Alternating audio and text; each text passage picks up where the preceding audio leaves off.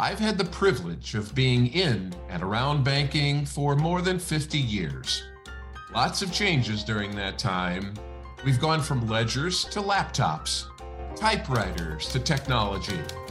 One thing, however, remains the same banking is a people business, and I'll be talking with those people that make banking great here on Jack Rants with Modern Bankers. Welcome to Jack Rants with Modern Bankers, brought to you by RelPro and Vertical IQ. Each week, I feature top voices in financial services, from bankers and consultants to best selling authors and many more. The goal of this program is simple to provide insights, success practices, and to bring new ideas to the table that you can use to maximize your results. My guest today is one of my best friends in banking. It's Eric Cook. Now, who doesn't know Eric Cook? Well, first of all, Eric speaks and teaches absolutely everywhere. He's on the faculty of the Graduate School of Banking in Madison, Wisconsin, someplace near and dear to my heart. He teaches at the Pacific Coast School of Banking, and for the past three years, he's earned perfect ratings at GSB Sales and Marketing School and GSB's Digital Banking School.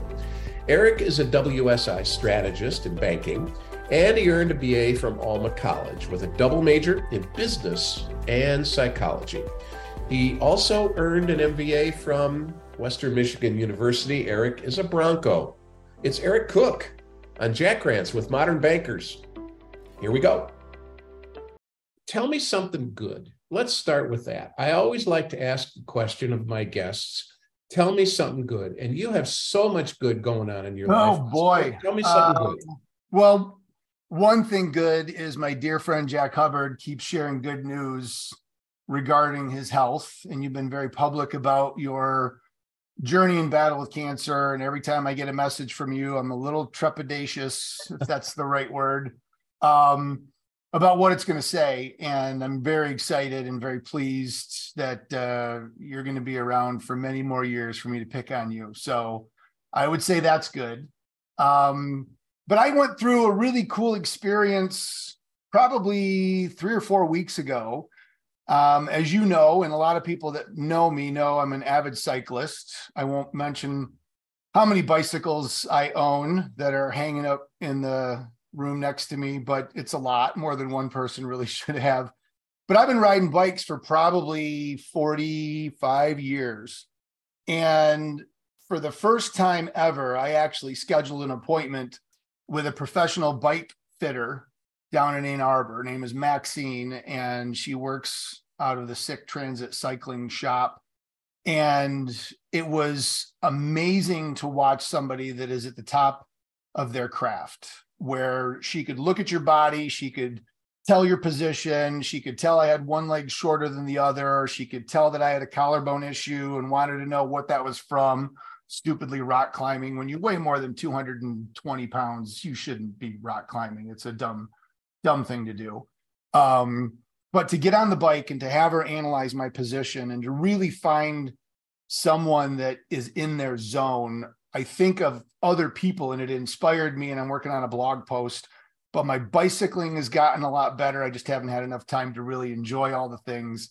But that was just a real enjoyable experience. We spent the whole day together, went through three of my bikes that I ride the most. And to be in the presence of a craftsman, craftswoman like that was was just really really cool. So i'd say that has been a highlight for me certainly for the last the last month well sure. that's great and, yeah. and, and one of the reasons that you don't have much time to ride is because your business is doing so well and you're doing so well. Yeah. I, i'm really interested. Take us back to how you got engaged with wsi yeah. give everybody a little flavor of your company so we'll uh, we'll not go as far back as uh, as maybe what some people joke about of you know the date of conception and middle school trials and tribulations. I'll spare you all those details, but um, like you, I was a recovering banker, uh, 15 years myself, and then decided uh, in 07 I didn't want to be the CEO of a publicly traded bank, and I wanted to do something different and I didn't know what that was, but I had started building websites back in 1995. Um, I have people on my team that weren't even born yet, so that gives you a sense of uh, of just how old sometimes I feel. But uh, a high school buddy and I, he started an internet service provider, dial up, uh, in Marshall, where I grew up here in Michigan, and we decided to hang out and teach each other HTML. Uh, launched marshallsavings.com. If you go to the Wayback Machine, you can look for it and find uh, that website. At the time, we were about a $75 million two office shop with about 14, 15 employees. No plan, no budget, no risk assessment. Um, just had a gut feeling that this web thing would be something people would want to go to outside of AOL because that's when everybody was getting the discs and AOL and just staying inside of America Online, not realizing they could go out and browse around. So, long story short, I became aware of WSI, which is also coincidentally created in 1995, the year I started building websites, as a digital agency network and the largest and oldest operating network on the planet based out of Toronto, Ontario. And with offices in 80 countries around the world, we have a collection of consultant offices that really there's not an industry we haven't worked in, a service we haven't provided, a technology we haven't looked at or vetted or used. And I'm one of, if not the only agency in the in the ecosystem that really focuses on community banks and financial institutions because that's my passion and i've been able to blend those two things of i love technology i love innovation you know i'm a gadget squirrel chasing shiny object kind of guy but i also love banking and i love my father was a banker for 33 years and i didn't appreciate what a community banker meant to the community until i worked with him you know, when I was growing up, it was like, why is dad never home? And he's always doing stuff and he's always going places. And I got it. And um, I think being part of that from the other side and doing what I can do to help educate, train, and empower bankers to connect digitally with their customers and communities um, is uh, is a real, real joy. And uh, we're starting our 16th year now as a WSI agency um, and absolutely, absolutely love it. You you mentioned digital, and it's a big part of your business. I'm a community banker. Talk to me about digital. Why should I do it? Yeah. Where should I put it? Uh, how much does it cost? Just give me all things digital. So, how much? How many hours did we book for this? um, you know one thing i go back a couple of years and i and i unfortunately covid um it sucked nobody liked it you know it, it, was not an experience i think anybody would want to reproduce but one thing that it did do for our industry and for our office and for a lot of bankers that i know is it it raised the importance of having some sort of a digital presence in addition to the good old fashioned handshake show up, be there, be present. Because when those things couldn't happen, it was okay. How I, how am I going to be present? How am I going to be relevant? How am I going to be seen? And and in the newspaper industry, when I started doing advertising back in the late '90s, they had these things called TOMA ads, top of mind awareness, TOMA. And it was a strategy of just placing small little ads peppered throughout the newspaper not a tremendous amount of information, but it was just top of mind. Oh, I'm seeing Marshall Savings. I'm seeing Marshall Savings. I'm seeing Marshall Savings. So if something comes up banking related, I'll think of Marshall Savings and then infer that, well, they do mortgages, they do checking accounts, you know. And so it's that TOMA strategy of how can you be top of mind in a digital age to be present? And that could be as an individual banker being present on LinkedIn, engaging in conversations and being part of discussions and getting mentioned or mentioning others. As a bank, it can be participating in thought leadership and producing blogs and sharing information with the local chamber or putting information on pages and teaching people. Could be webinars, could be advertising, going after specific targeted audiences that you know have an interest in buying a house, refinancing a house, purchasing a car, equity loans, deposit accounts are a big thing right now, obviously. So it's how do you leverage all of those digital channels, whether it's through the web, it's through email, it's through text messaging, it's through social media. But building a strategy around that. And we try really hard to sit down with our clients and first, instead of jumping into all the digital cool stuff, is what's your strategy? What do you want to do as a bank? Not what do you want to do online, but what do you want to do as a bank? Is it brand awareness? Is it reputation? Is it visibility because you're going into a new market? Do you want to change the perception that you're a sleepy 125 year old community bank, but you've got all this great technology that nobody knows? So you need to have a little personality shift, lead generation.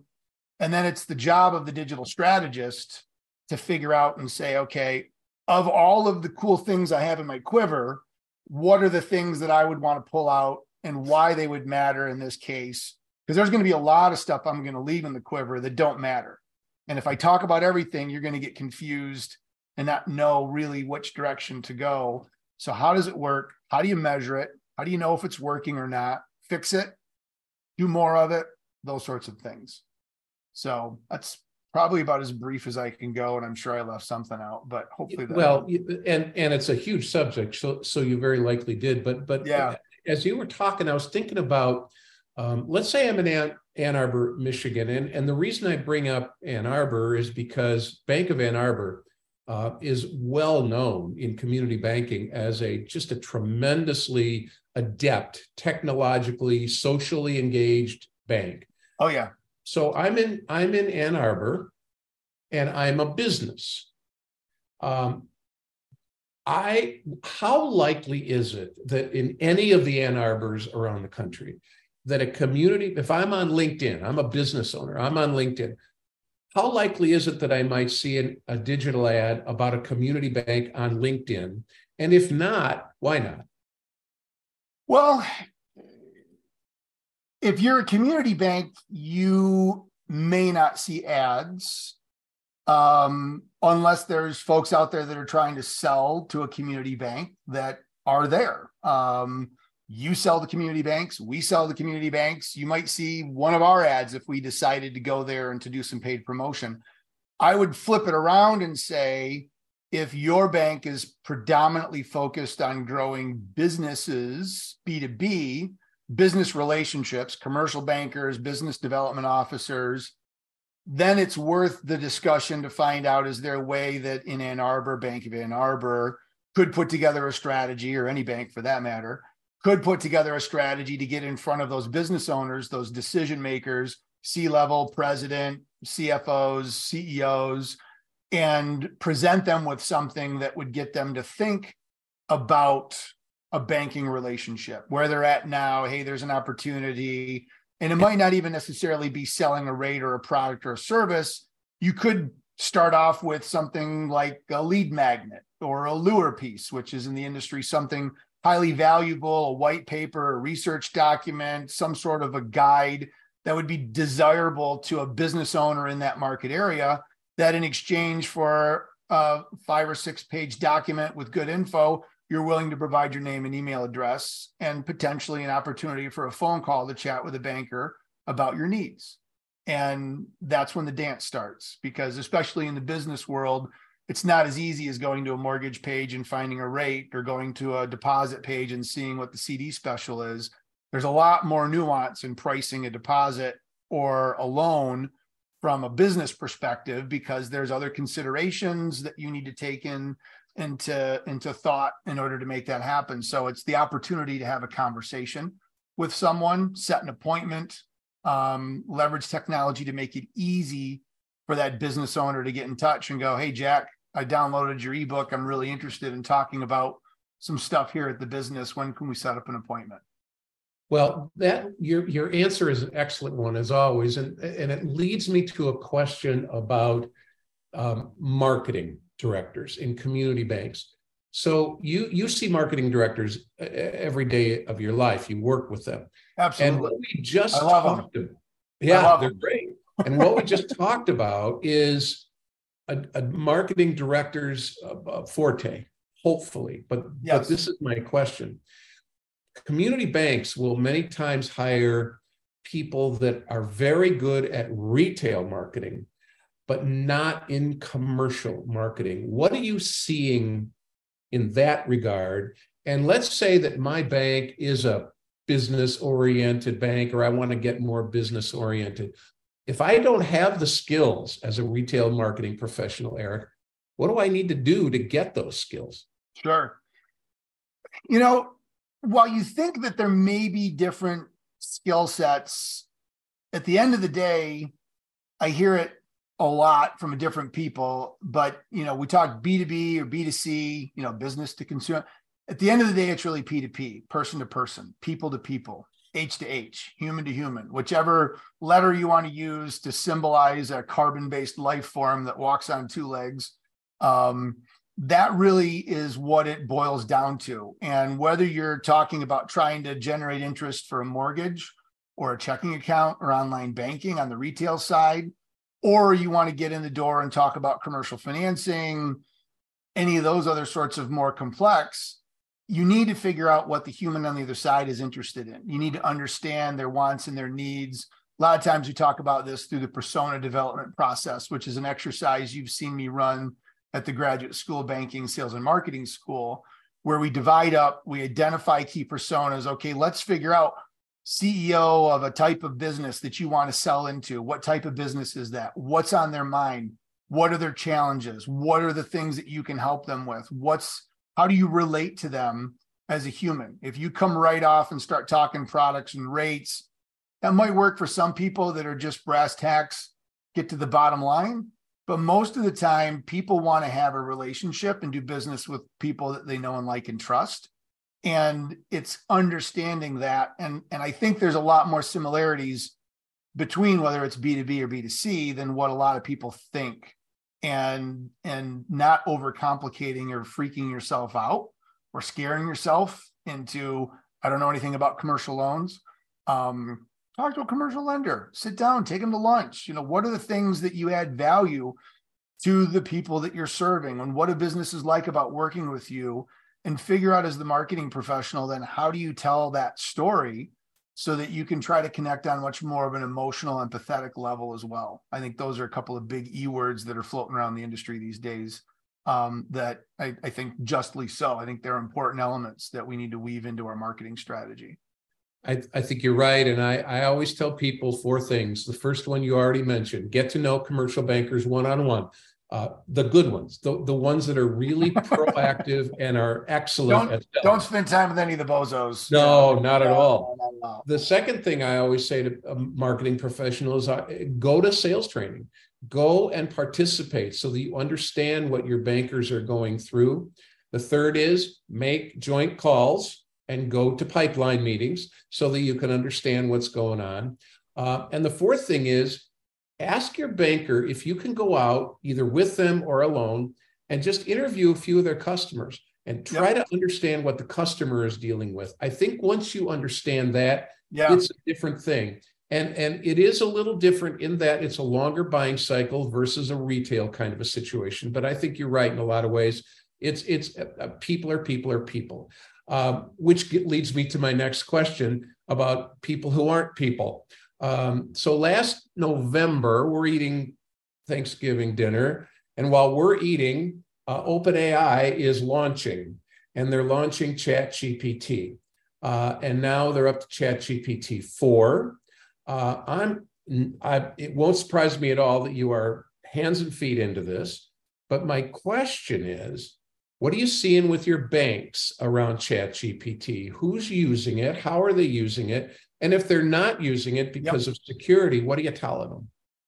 Yeah, that's another one that I need to check my watch and see how much time we have. Um, at our at our global convention with WSI, I had the opportunity to sit on a panel discussion on AI, and and I was one of the instigators within our corporate of creating a work group to talk about this. I beat the drum created a work group on ADA and accessibility for websites. And now that's something that we talk a lot about. I created a work group on Web3 and the metaverse and decentralization and NFTs. That got a lot of chatter, but people still can't figure out why you'd want to pay more than $2 for a JPEG of a goofy looking ape. Um, I can explain it, but that's going to be too long. But ChatGPT came along and immediately you could use it and see a business case. I could go into ChatGPT and say, um, you know, at the very basic, write me a job description for a teller. And it would kick that out. Then all of a sudden, people started talking about this, this strategy called prompt engineering, which is where you're teaching the bot, giving it expectations, building its own persona. Um, instead of give me a, uh, a job description for a teller. Um, you are the hiring manager and HR professional for a small community bank with six offices located in rural northern Michigan. I need you to write me a job description for someone that would be responsible for online and in person customer service that has the ability to also help with certain additional services such as loans, online banking, potential accounting lookups. Um, and, and so you're giving it a little bit more background for it to do a better job. And when you put that in front of anybody, whether it's a banker or a lawyer or you know somebody that owns a pet shop for for that matter, and you show them some of those real basic cases of creating something that doesn't have any sort of impact on personally identifiable information. You're not asking it for customer data. You're not giving it sensitive trade secrets because those are areas where you can certainly get yourself into unknowing trouble but you're asking it for its advice based off of if you're using GPT 4 without browsing or 3.5 or earlier from 2021 or prior, it will come up with something really amazing for you. And it will get it about 80% accurate. It'll require you to get in and add some of your own personality, some specifics. You can go back and ask it to do some refinement of things Maybe you forgot to ask it a particular question or give it a particular parameter. Maybe the hours of operation are important, needs to work on Saturdays are important, something along those lines. You could then rework that.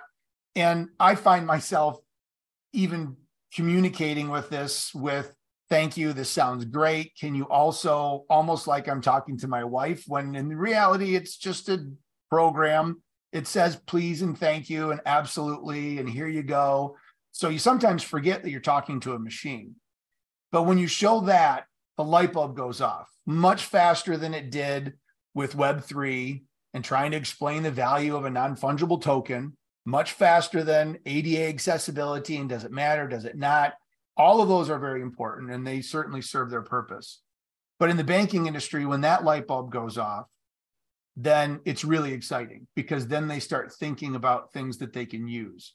Where I see questions is one, I do presentations, as you know, and and I do marketing forums, um, and I talk to lots of bankers, and I'm still in rooms of bankers where I will have 15, 20% of the hands with people that have said, I'm not familiar with it, I've never used it, I don't know anything about it. Um, that was the case back in 07, 08, 09. How many people have got a Facebook page? People look at you like, there's no way a bank would ever have a Facebook page. Are you kidding me? That's too much risk. There's there no way. We would never be on Facebook. That's ridiculous. So I've seen it before. And it's just in that next stage.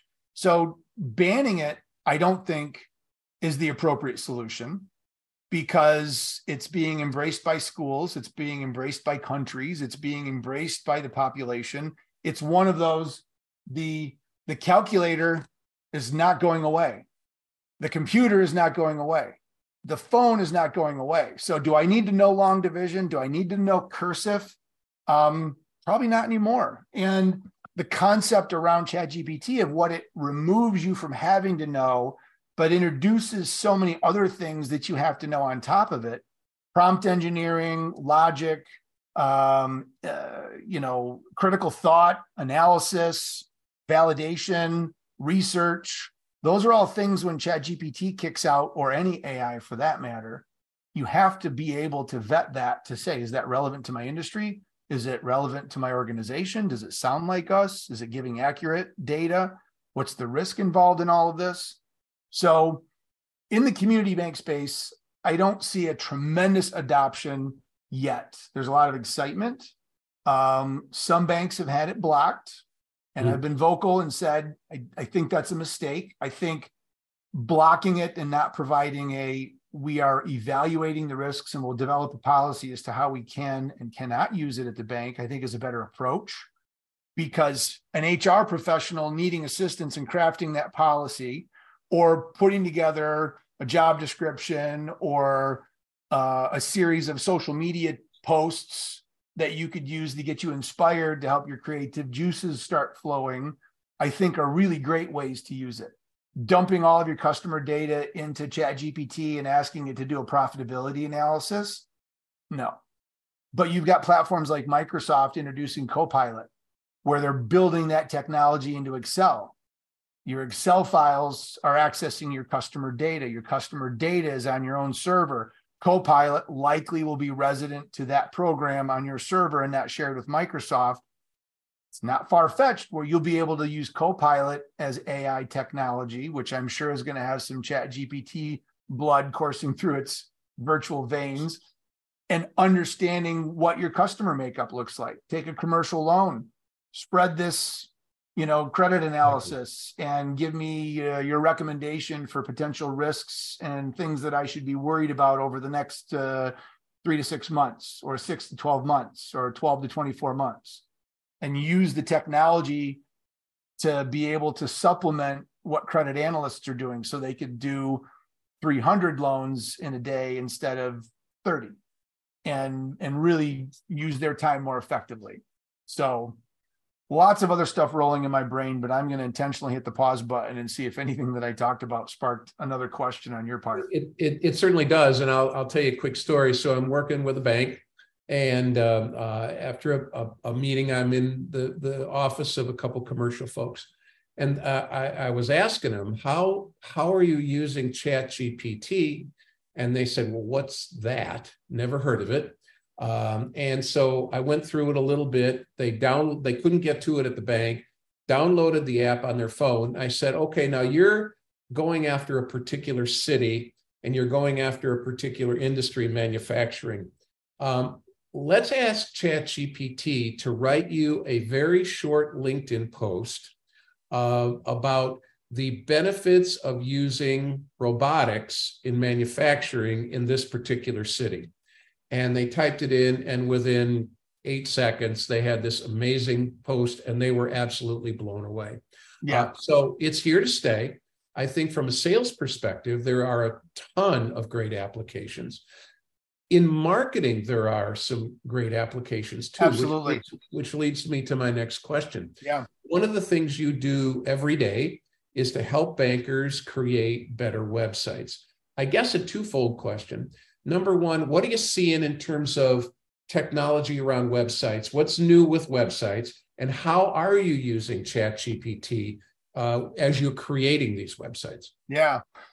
So the one one drum I've been beating for a really long time is every bank should be using some sort of a content management system that's easy for them to use to produce content that's relevant to their target audience that's really SEO 101. You know, you're wanting to educate the algorithm that is Google about what you do and make sure that it understands that you've got uh, experience, expertise, authority, and trustworthiness. They added the extra E this last year, but their EAT algorithm of, of experience, authority, and trustworthiness um, got an extra E. But it's all validated on that. And, and your website, while it maybe you feel like you get better engagement or more visibility through social media, your website remains that property that you own and control. Everything else you're building on lease land. We saw that with Twitter. Elon Musk came along and bought it and decided to change the rules of the game. And a lot of people have left. I got an email from a bank just this week. We've ditched the Twitter sphere. We it's a toxic environment. We're done. We spent time trying to build it, but we can't control it and we're gone. And um, we need to talk to you about how do we replace that or do something different because now we think Instagram is where we want to go. But Zuckerberg could do that at some point down the road. So you want to give that your destination. So content is important. Chat GPT, Copy AI, Jasper, number of different tools that are out there for producing content about things that your customers have an interest in. You take that article on robotics, you know, write me an article that's relevant to my audience that has certain information and particular keywords that we'd want to be found for. But then you have to go in and you've got to edit it. It turns us into editors instead of having to be authors, which a lot of people are more comfortable editing than being the author. And it can get you to that 80% a whole lot faster than you write it yourself. So I think content creation is certainly one thing that is supercharging a lot of websites. And if you're not comfortable doing that, you need to find a partner that is. And you need to find a partner that's very transparent in what they do and don't use AI for. Because we've heard other bank marketers that have said, you know, well, if my agency is just kicking out a bunch of stuff from Chat GPT, then I don't know why I'm paying them all this money every month. Right. We like to say, and a buddy of mine in WSI who's based out of South Africa said it on the panel discussion brainstormed by AI, but humanized by WSI because we use the, the technology to help get us a, a, a, a rough draft, a sense, inspiration, but then you've got to come in and add your polish and make sure that it's there. So content, I think, is one thing and your CMS, your content management system needs to easily support that and make it easy for you to do that, whether you're producing it or you're working with someone that can produce it and then you just polish it and post it. But we're also seeing other things like personalized content. So when somebody comes back, I recognize, hey, Jack Hubbard's a business owner, Eric's a prospective mortgage customer, so and so is a college student or maybe a military person now I can go ahead and with tools that are available through the marketplace. And I met with some of these folks at the Financial Brand Forum last year, being able to tie in some of that that can swap out imagery and text and content on pages so that you feel like it's really a website built for Jack Hubbard, as opposed just a website built for customers of the bank that Jack Hubbard happens to bank with. Wow. And so the price point on that stuff is still a little bit up there but I think with everything, it's going to trickle down and eventually the price point's going to be where it's going to be an attractive option.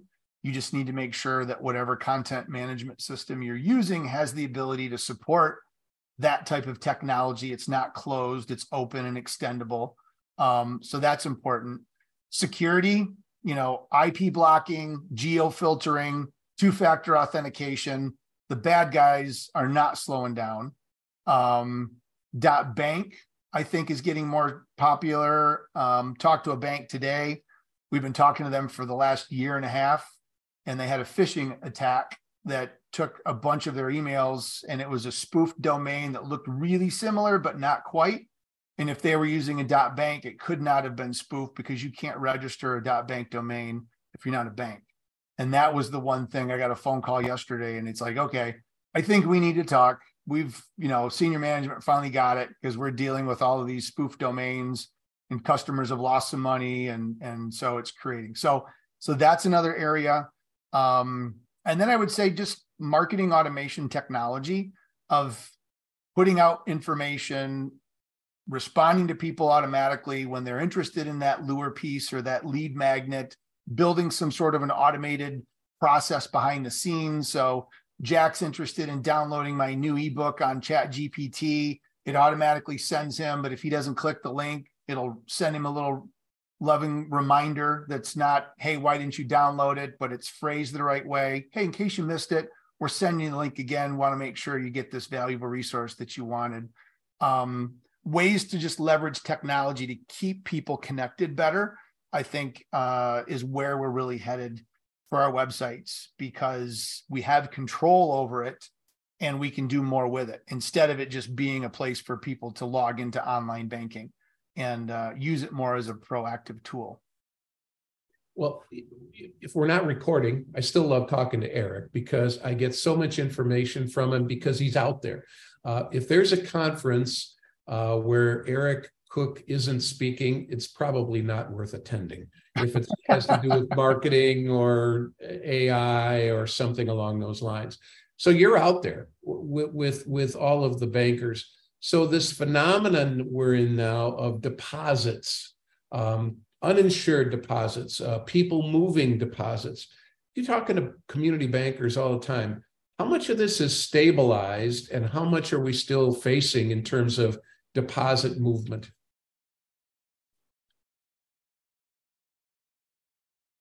I'm formulating my thought. I, you know, and I'm popping my head. I just got an email this morning that one of our clients just bumped their rate by almost 40 basis points um, on a CD product that we had running for them. Um, and uh, you know, so it it's it's an important factor for a lot of uh, a lot of our bank customers. We've got some that are loaned up, and it's I don't want to say sink or swim, but it's you know we are we're loaned up. We really don't want to, or are almost at the cap of our borrowings. We got to bring in some deposits, and you know you've got some of these neobank fintechs, you know like uh, Wealthfront. I think they're paying over five percent for just a regular old liquid savings account. But it's all app driven. There's no office you can go to. If something goes wrong, you're taking the risk. Can you talk to anybody? Don't know, not sure. But somebody looking for pure rate, full liquidity, that's a pretty attractive option for someone that might be comfortable living in that world. Um, I think there's more interest now. We've talked to a couple banks that have had customers that have come in a little concerned about FDIC insurance and realizing that even though nobody lost any money with Silicon Valley, they're now thinking about it. And uh, and I, the banks that are using formerly known as CDARS, but the IntraFi network deposits, um, I think are are glad they're doing that because they offer multi-million dollar deposit through their uh, synchronized uh, repository or, or shared data, shared deposit network. I'm trying to put the right words together, but you know what I mean. Um, but you can get multi-million dollar insurance with that platform, and I think that's helping a lot with uh, with some banks that are able to participate in that platform. Um, but the challenge that we see, unfortunately, and I'm not going to mention any names, but a lot of the account opening platforms that are available through some of the incumbent core providers. Just going to blanket statement that may not necessarily be the most friendly and smooth. And I would encourage any banker listening to this to go out to a Chime or to go out to a Wealthfront or go out to a Dave and open an account. You'll probably be done in 10 minutes, funded, open, ready to go. And then use that same mobile device and do that at your bank if you can. And compare the tra- just compare the transaction time the experience um, how much data you got to put into your system versus the other platforms doing intelligent lookups leveraging information scanning driver's licenses autofilling addresses um, drastically different experience drastically different experience. And until we fix that problem or are comfortable spending a little more money and going out and using third party systems that do it right, but are going to cost more, it's going to be really hard because not everybody wants to get in the car, drive to the office, and sit in front of a new accounts clerk for 45 minutes filling out paperwork. Those days have passed, especially for today's deposit acquisition process. Um, and don't even get me started on back end tracking and analytics reporting because most of the platforms are also blind to anything related to analytics or being able to measure any sort of a conversion to validate ad spend.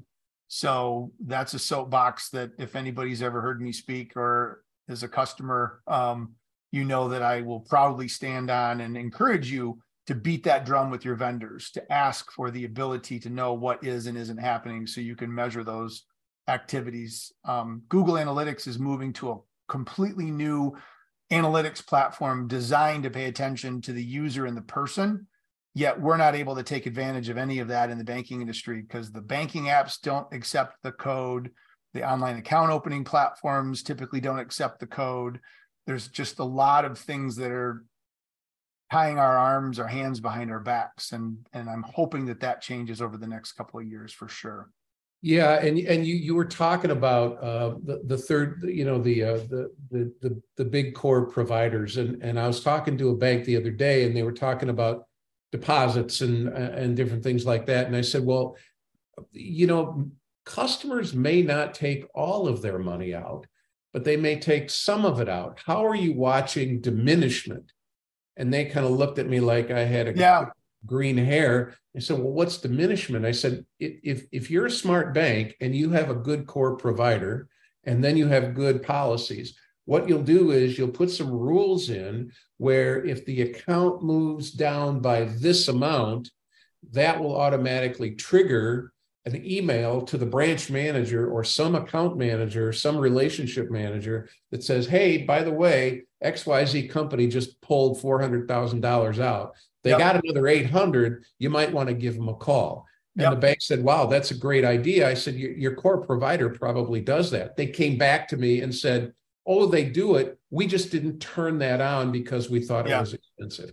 And yeah. that's the problem in our industry. We need to look at stuff beyond expensive because how expensive is it when millions of deposits leave your bank? It's sad. exactly, exactly. Yeah. And there's there's settings, and I not that I'm a a GA4 fanboy by any stretch of the imagination. You talk to a marketer, and I've yet to meet a digital marketer that's excited about GA4 replacing Universal Analytics.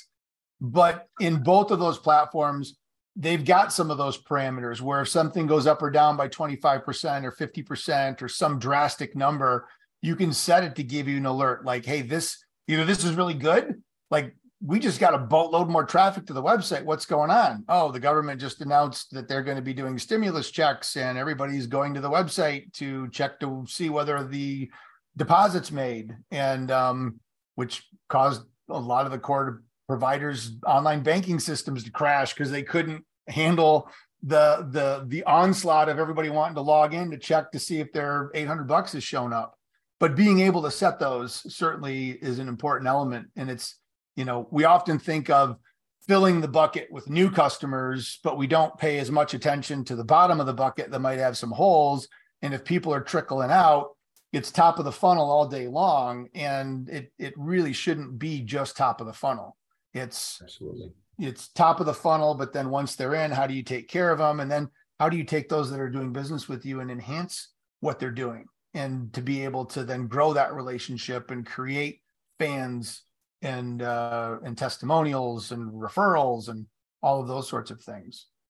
Well, you've got a lot of fans, and one of the things that you did a couple of years ago was start something called the Linked Banker. Um, tell us a little bit about the Linked Banker. And, and by the way, everybody, you you need to join the Linked Banker. Eric will tell you how to get to the site. But one of the things that we, I mean, time flies when I talk to Eric. One of the things you should know is that if you're part of the linked banker, these are the kinds of conversations you have all the time with different people around the country from different banks who are absolutely willing to share ideas. So, talk about the linked banker and how do I get there? Yeah. So, thelinkedbanker.com is the website. Um, it was the creation, and it took me a little bit longer than I wished it would have. Um, but it was the creation of an environment that I felt was needed because I would talk to bankers after I would do presentations about digital, about social, relationship, reputation building. And they would come up, I'm sure you've heard the same thing, like, I now get it. I now know what a hashtag is. I now understand why LinkedIn is just a re- just isn't a resume farm. I now understand whatever the epiphany was but they would go back to their bank and it would be them. They would be a lone island in the midst of skeptical other old bankers that don't want to do it, that don't trust it. That's a waste of time. Don't spend your and and I would see them at another event down the road and they would be um frustrated. And I'd be like, hey, how's it going? Well, you know, I had some good steam for a couple months, but then, you know, I really didn't get the support. Management didn't really like me doing it. And I I just yeah, I stopped. I really shouldn't have, but I really didn't really, I didn't have anybody in my corner. And so the Link Banker is really designed to help banking professionals. On the WSI side, we support the bank, but at the Linked Banker, we support the banker and are there with mastermind calls, a learning community, um, networking opportunities to be able to bring bankers together to teach and share and spew out all the stuff that I've accumulated in my brain and all the shinies and everything that I love to follow, but put people together so that they can lean on each other. And it's a variety of bankers from different size banks, different areas of the bank, different regions of the country. And it's just been a real joy over the last couple of years to see it grow and to see the bankers support each other and some of the cool stories that have come out of it. Um, it's just been a really really fun process to be a part of. Um, and I feel like the bankers that are in it are getting some good value, not just from me. I hope I'm doing that, but from one another and the support. And some people have gotten new job opportunities. Some people have gotten promotions. Some people have gotten opportunities to serve on boards in the industry that wouldn't have happened if they hadn't have gained more visibility and been confident in it's okay to tell your story. It's okay to to share information that isn't just the latest certificate of deposit promotion that your bank has on its LinkedIn page. Um, people want to know you, uh, know you like you, trust you. Those are the things that people want, and um, and that's just been really great to to see happen. So um, we do happy hour events using LinkedIn Live audio the second Thursday of every month at 5 p.m. Eastern time. That's probably the best way just to get a sense of the conversation. Um, we had those restricted to our members only, and we opened those up several months ago.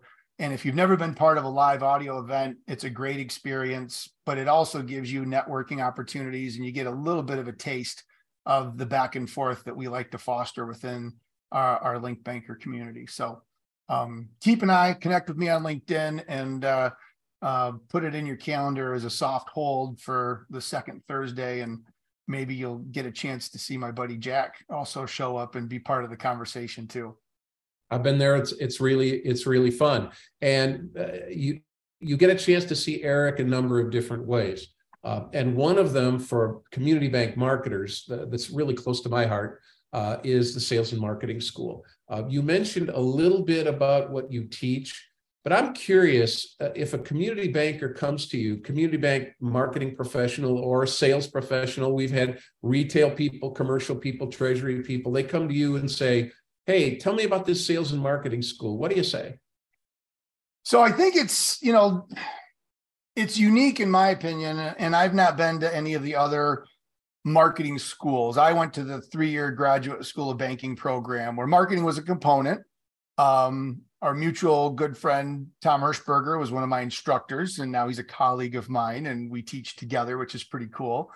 Um, but the sales and marketing school, I think, is a great blend in the sense that it teaches bank marketers the basics of banking. It starts off because a lot of marketers get hired and they go into marketing because they're creative and they can do cool stuff in graphics and they understand the computer and they know social media but if you ask them to calculate a return on equity or what net interest margin means or what they talk about in ALCO, you're going to get a deer in headlights because they've never gone through that. And in order for them to feel like they're contributing to the organization, I think it's important that they connect the dots and see what work they do as a marketing professional, as a sales professional, helps to contribute to those bigger discussions that happen in the boardroom and during ALCO and pricing and and things that move the needle for a financial institution. And I've heard bankers that have come out of that and have said, I now understand how I can make an impact.